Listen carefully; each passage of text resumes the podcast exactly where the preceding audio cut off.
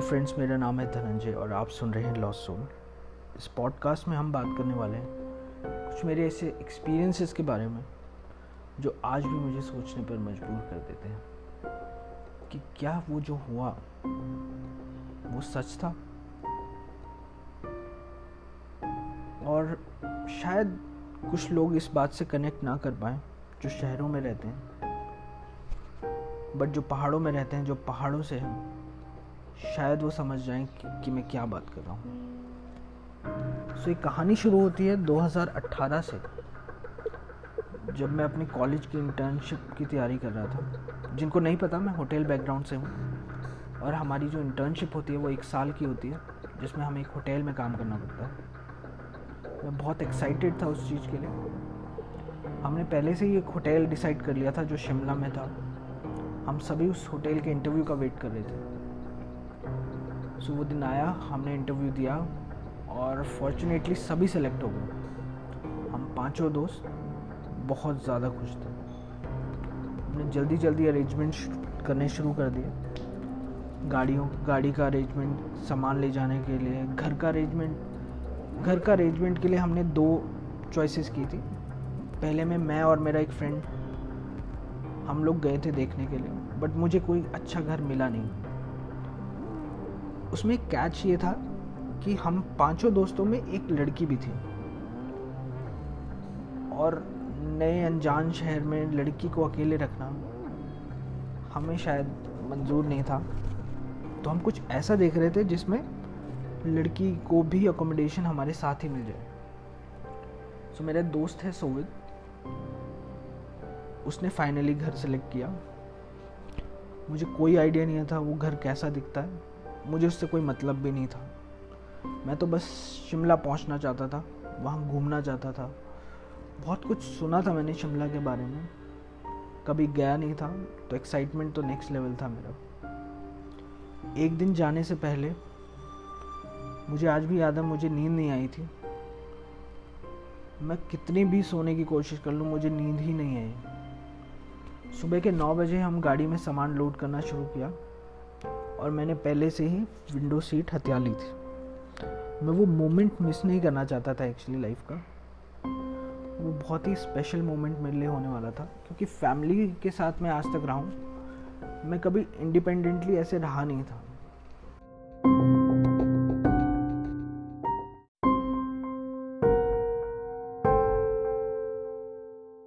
गाड़ी चलने लगी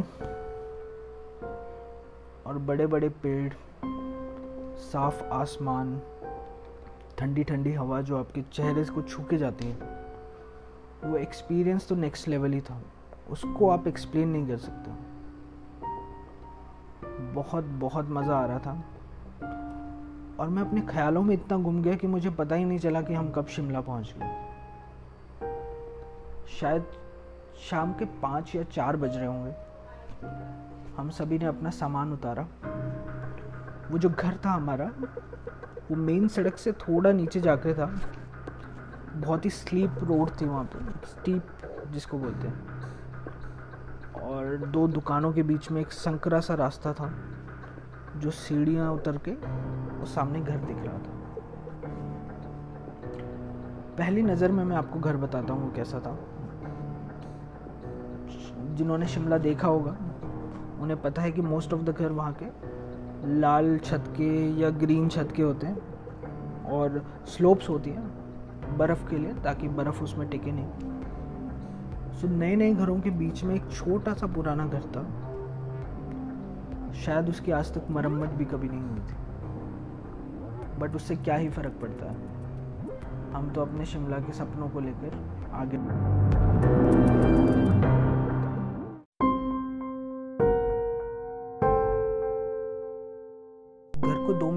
से निहारने के बाद हम सभी ने अंदर जाने का फैसला किया। कुछ एक अलग सी बात थी उस घर के बारे में।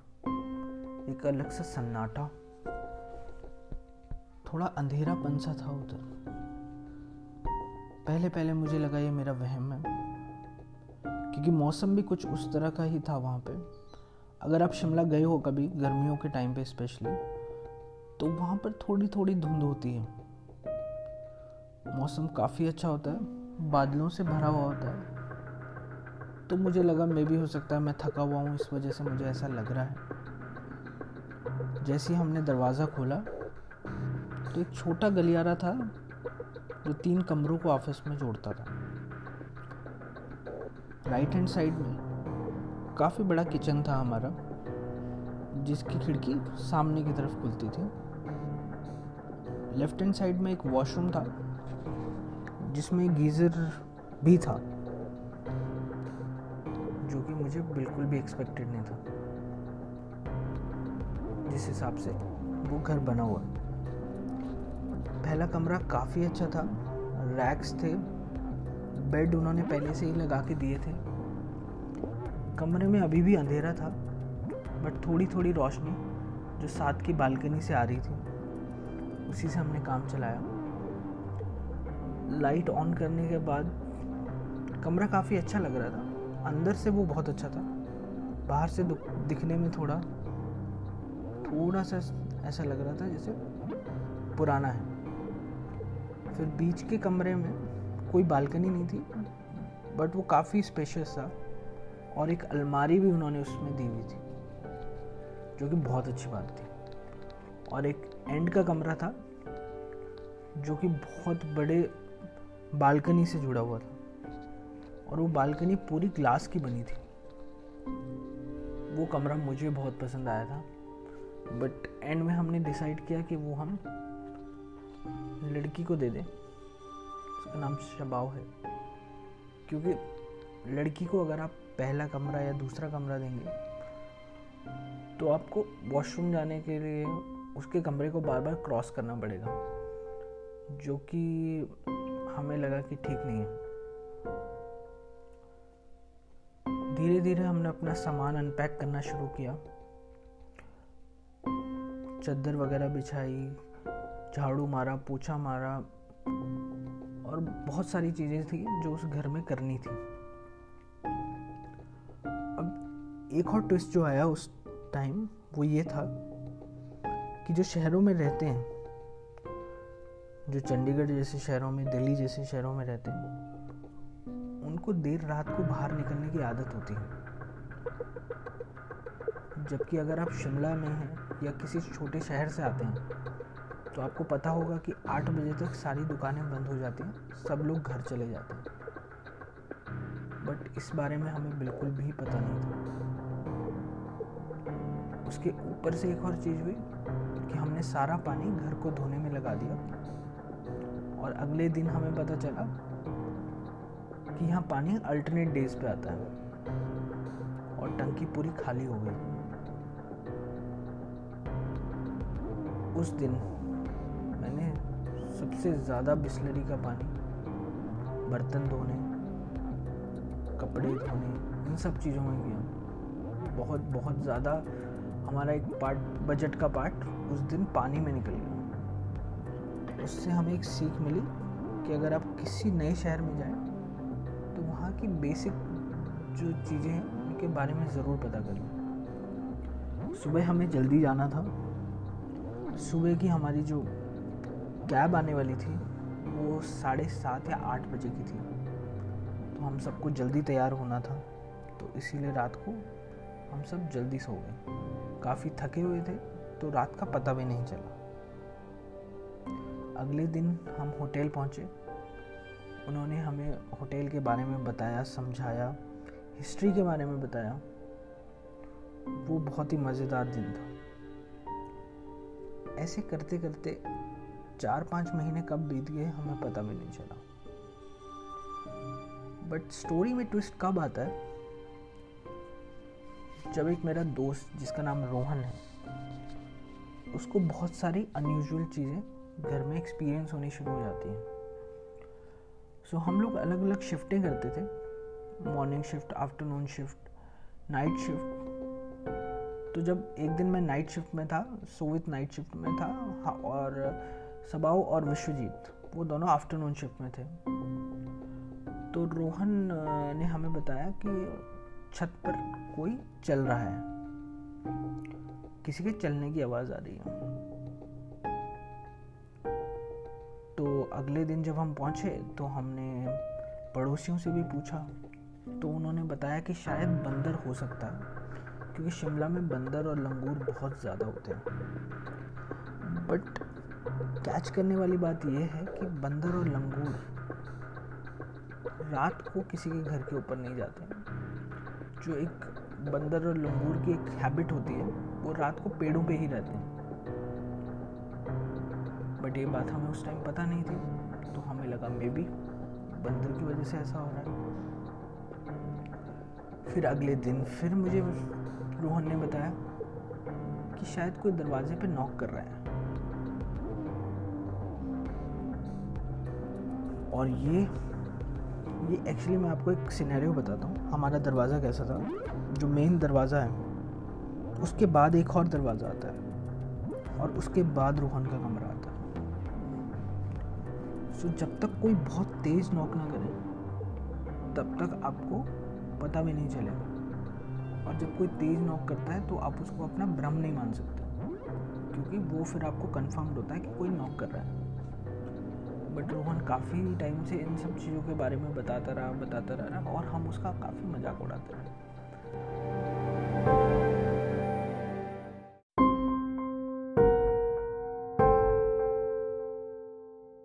सच बताऊँ तो मैं इन सब चीज़ों के बारे में ना पहले जानता था ज़्यादा और ना मैं इन सब चीज़ों को मानता था। हाँ कहीं ना कहीं सुना ज़रूर था, बट मैं मानता नहीं था। और धीरे धीरे दिन बीतते गए और ये बात मज़ाक में ही दब गई। बट एक दिन एक दिन क्या हुआ? कि रोहन और मैं, हम सब सो रहे थे। तो मुझे भी किसी के चलने की आवाज़ आई अब कभी आपकी नींद, आप जब सो रहे हैं, कच्ची नींद में आप सो रहे होते हैं तो कभी कभार ऐसा होता है कि आप उठ नहीं पाते बट आपको आसपास की चीज़ों का पता होता है कि क्या चल रहा है। तो हमें आवाज़ आ रही थी, पैरों से चलने की। क्योंकि जो हमारा फर्श था, वो एक लकड़ी का फर्श था। अगर आप उस पर चलते हैं तो उसकी आवाज़ आती है। लकड़ी भी नहीं कहेंगे उसमें उसमें लकड़ी का एक ऊपर से परत जैसा चढ़ाया हुआ था, जो कि एक इंसुलेशन का काम करता है ठंडी जगहों पे। आपको पता है, लकड़ी से हीट कंडक्ट नहीं होती।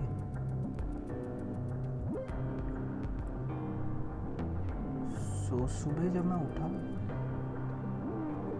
तो रोहन जल्दी निकल गया था ऑफ़िस के लिए। तो हमारा ऐसे डिस्कशन हुआ। बट मुझे पता चला कि रोहन तो मेरे कमरे में कभी आया ही नहीं। और सोच रात को कभी उठता नहीं। तो वो चल कौन रहा था?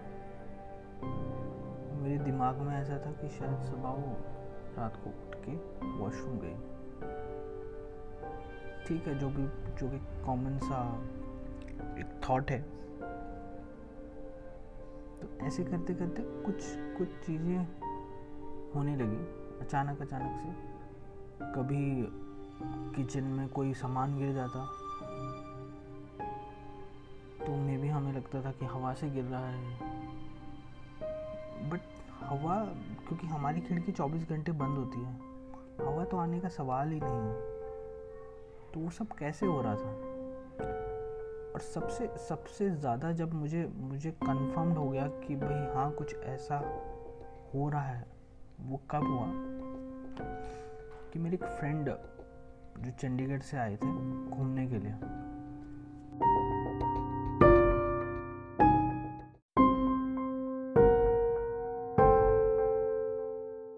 बैठ के सब बातें कर रहे थे। काफ़ी अच्छा माहौल था। हम सबने बाहर से खाना ऑर्डर किया। काफ़ी हँसी मज़ाक चल रहा था। बाकी दोस्त लोग भी आए हुए थे जो मेरे होटल से ही थे। और करीब साढ़े दस, ग्यारह बजे तक हमने बातें की। उसके बाद हम सोने चले गए। तो जो रोहन का कमरा था बाहर वाला, उस दिन हमने वो वाला कमरा लिया था। ताकि वॉशरूम वगैरह में जाने में कोई प्रॉब्लम ना हो। और रोहन वगैरह की कल शिफ्ट थी तो उनको बार बार कोई परेशान ना करे, दरवाज़ा खुलेगा तो आवाज़ आएगी और तो इस करके हमने बाहर का कमरा अपने लिए डिसाइड कर लिया। करीब करीब रात के एक बज होंगे। उसने मुझे उठाया और बोला कि मुझे किसी के चलने की आवाज़ आ रही है। और बीच बीच में कोई नॉक कर रहा है दरवाज़ा, एक बार चेक कर लो। तो मुझे लगा कि शायद किसी की नाइट शिफ्ट होगी या किसी की लेट आफ्टरनून शिफ्ट होगी तो वो वापस आ रहा है। तो मैंने भी ऐसे ही बता दिया। बट उसकी तसली के लिए मैंने इधर उधर चेक कर लिया किचन में भी गया, कुछ नहीं था। मैं पानी लेके आया, उसने पानी मंगाया, हमने पानी पिया और फिर हम दोबारा सो गए। बट उसे फिर से आवाज़ आनी शुरू हुई।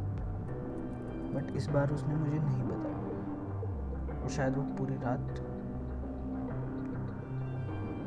सोए भी नहीं। अगले दिन जब हम सुबह उठे तो सभी लोग रूम पे ही थे। रोहन और सोवित की मॉर्निंग शिफ्ट थी तो करीब पाँच बजे की उनकी मॉर्निंग शिफ्ट होती थी तो वो लोग जल्दी निकल गए। तो मैंने सबाओ से भी पूछा था कि किसी की रात की नाइट शिफ्ट है तो उसने बोला, नहीं, किसी की नहीं है। मैंने पूछा, किसी की लेट नाइट है? उसने बोला, नहीं है। बट मैं किसी को डराना नहीं चाहता था, इसलिए मैंने इस बारे में बात ही नहीं की। बट अब मुझे भी लगता था कि इस घर में कुछ ना कुछ तो प्रॉब्लम है। उसके बाद हमने घर के कॉर्नर में एक मंदिर स्थापित किया, जिसमें भगवान की मूर्ति छोटी सी एक फ़ोटो लगाई। बट इंसिडेंट धीरे धीरे फेड होता रहा और हमें इस चीज़ की आदत हो गई। मुझे ऐसा लगता है कि अगर आप इन सब चीज़ों से दूर रहोगे इन्हें इग्नोर करोगे तो ये आपको हार्म नहीं पहुंचाते हैं। बट इस चीज़ का मुझे आंसर कभी नहीं मिल पाया कि वो चीज़ क्या थी। ये तो था मेरा पहला इंसिडेंट जो मेरे साथ शिमला में हुआ। दूसरा इंसिडेंट कब हुआ? जब मैं होटल में नाइट शिफ्ट कर रहा था। अब जो शिमला में रहते हैं, उन्हें पता है कि ठंडियों में आउट सीज़न रहता है। उस टाइम पे ज़्यादा लोग आते नहीं हैं क्योंकि बर्फ़ पड़ती है। तो मोस्ट ऑफ़ द होटल अपने जितने भी रिपेयरिंग वर्क है, वो सारा कुछ है, वो उसी टाइम पे करते हैं। तो सेम हमारे होटल में भी हो रहा था। सो जो टॉप फ्लोर है, वो हमारा रिपेयरिंग के लिए था। पूरा रिपेयरिंग चल रहा था उसमें। बट हमें इस चीज़ का कुछ पता नहीं था। मैं नाइट शिफ्ट कर रहा था और अपना हैंडओवर वगैरह लिख रहा था। तभी अचानक से हमें कॉल आया। वो आया हमें फिफ्थ फ्लोर से। और जो कॉल में उसने बोला, पहली बार में तो हमें सुनने में बड़ा नॉर्मल लगा। बट जब आगे हमने फर्दर इन्वेस्टिगेट किया तो हमारे रोंगटे खड़े हो गए। गेस्ट ने कॉल करके बोला कि आपके ऊपर वाले फ्लोर पे बच्चे दौड़ रहे हैं। दस बारह बच्चे हैं, वो दौड़ रहे हैं और वो कंटिन्यूसली दौड़ रहे हैं। आप प्लीज़ जाइए और जिनके भी वो बच्चे हैं, उनको बोलिए कि मत दौड़ें, जो बाकी लोगों को डिस्टर्ब हो रहा है। तो मेरे सीनियर ने मुझे इंस्ट्रक्ट किया कि आप जाओ और सिक्स फ्लोर चेक करके आओ। हम दोनों अभी भी शिफ्ट पे आए थे तो हमें नहीं पता था कि सिक्स फ्लोर रिपेयरिंग के लिए गया हुआ है। तो मैं लिफ्ट से सिक्स फ्लोर पे गया और जैसे ही लिफ्ट खुली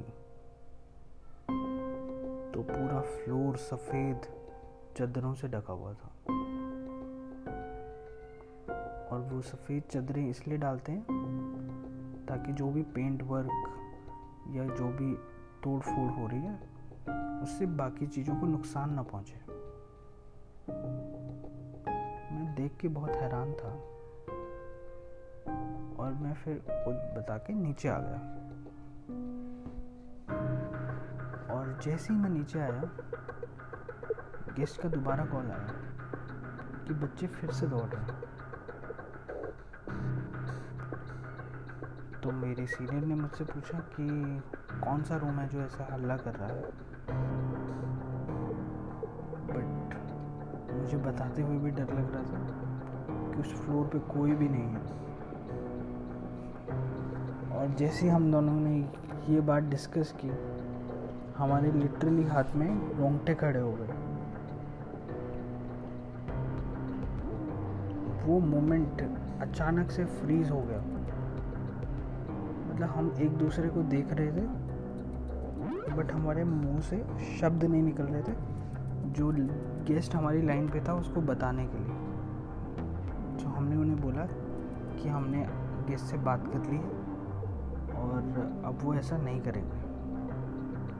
और फॉर्चुनेटली उसके बाद से कोई डिस्टरबेंस नहीं है।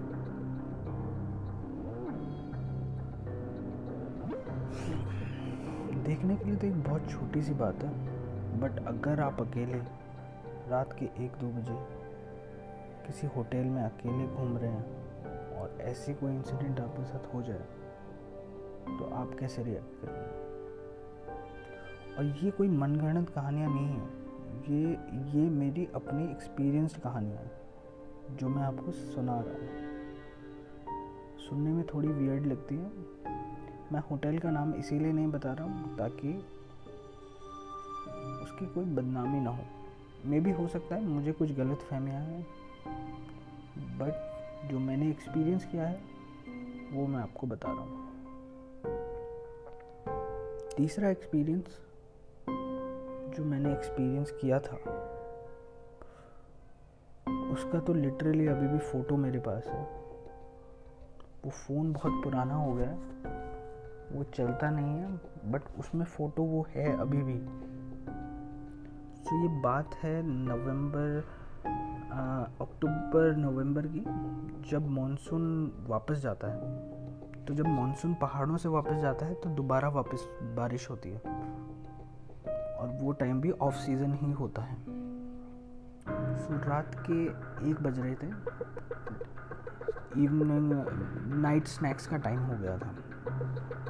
तो हम लोगों ने धीरे धीरे करके एक दूसरे को रिलीव करना था। हमारा गार्ड जो दरवाजे के बाहर खड़ा होता है, उसने मुझे बोला कि मुझे वॉशरूम जाना है। आप थोड़ी देर यहाँ पे देख लीजिए। ठीक है। मैं वहाँ पर ही था लॉबी में तो मुझे कोई प्रॉब्लम नहीं थी। बाहर बहुत तेज़ बारिश हो रही थी, बिजली चमक रही थी। तभी अचानक से मेरे सीनियर का पीछे से मुझे आवाज़ आई और उन्होंने मुझे बोला कि ये रजिस्टर्ड जो बाहर रखे उसको अंदर ले और जैसे ही मैं वो रजिस्टर अंदर लेकर के गया, मुझे आवाज़ आई कि जैसे मेन गेट से कोई अंदर आया और मैं दौड़ के बाहर गया तो कोई भी नहीं था। कोई भी नहीं था। तो किसी भी लॉबी में अगर आप रात को जाएँगे जैसे रिजॉर्ट वगैरह प्रॉपर्टीज़ में जाएँगे तो बुरहान लाइट डिम हो जाती है। डिम कर देते हैं बेसिकली क्योंकि रात को कोई आता जाता नहीं है रिजॉर्ट्स में।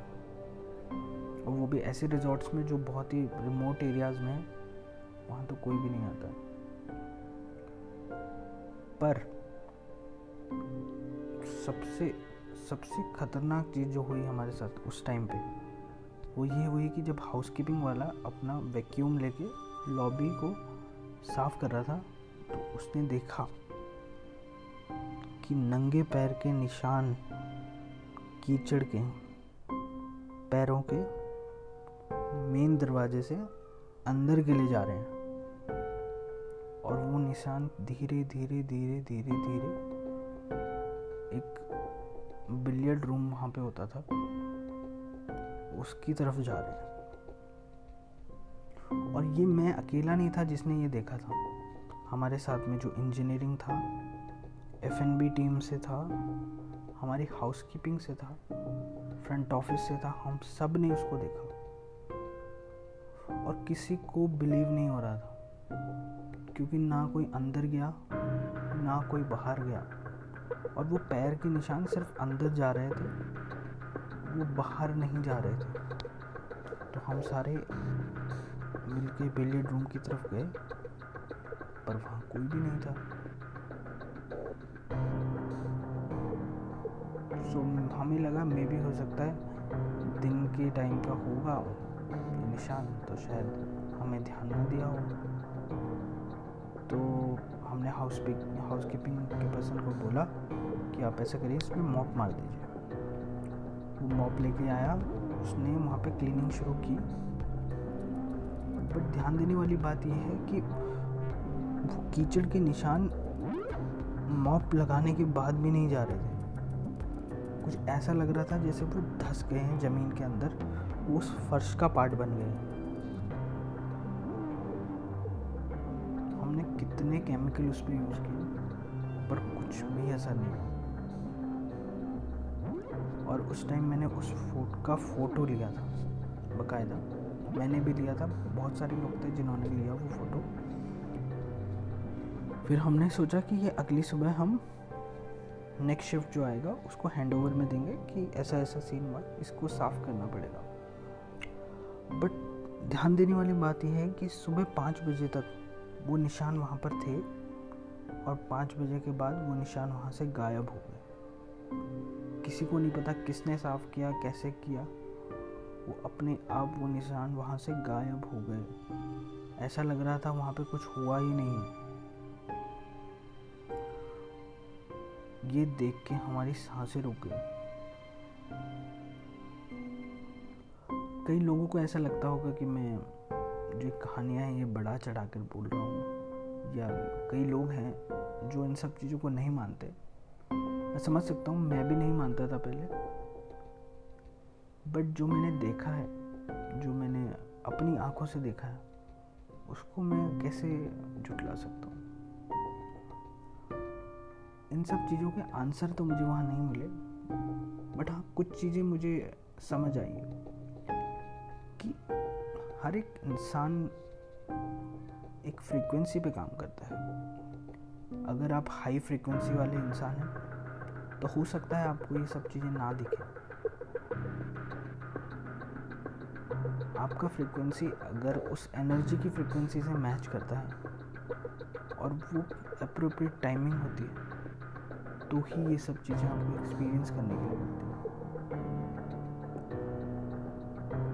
मे भी हो सकता है कि वो टाइम मेरी फ्रीक्वेंसी उन सब चीज़ों से मैच हुई हो तो मुझे ये सब एक्सपीरियंस करने को मिला हो।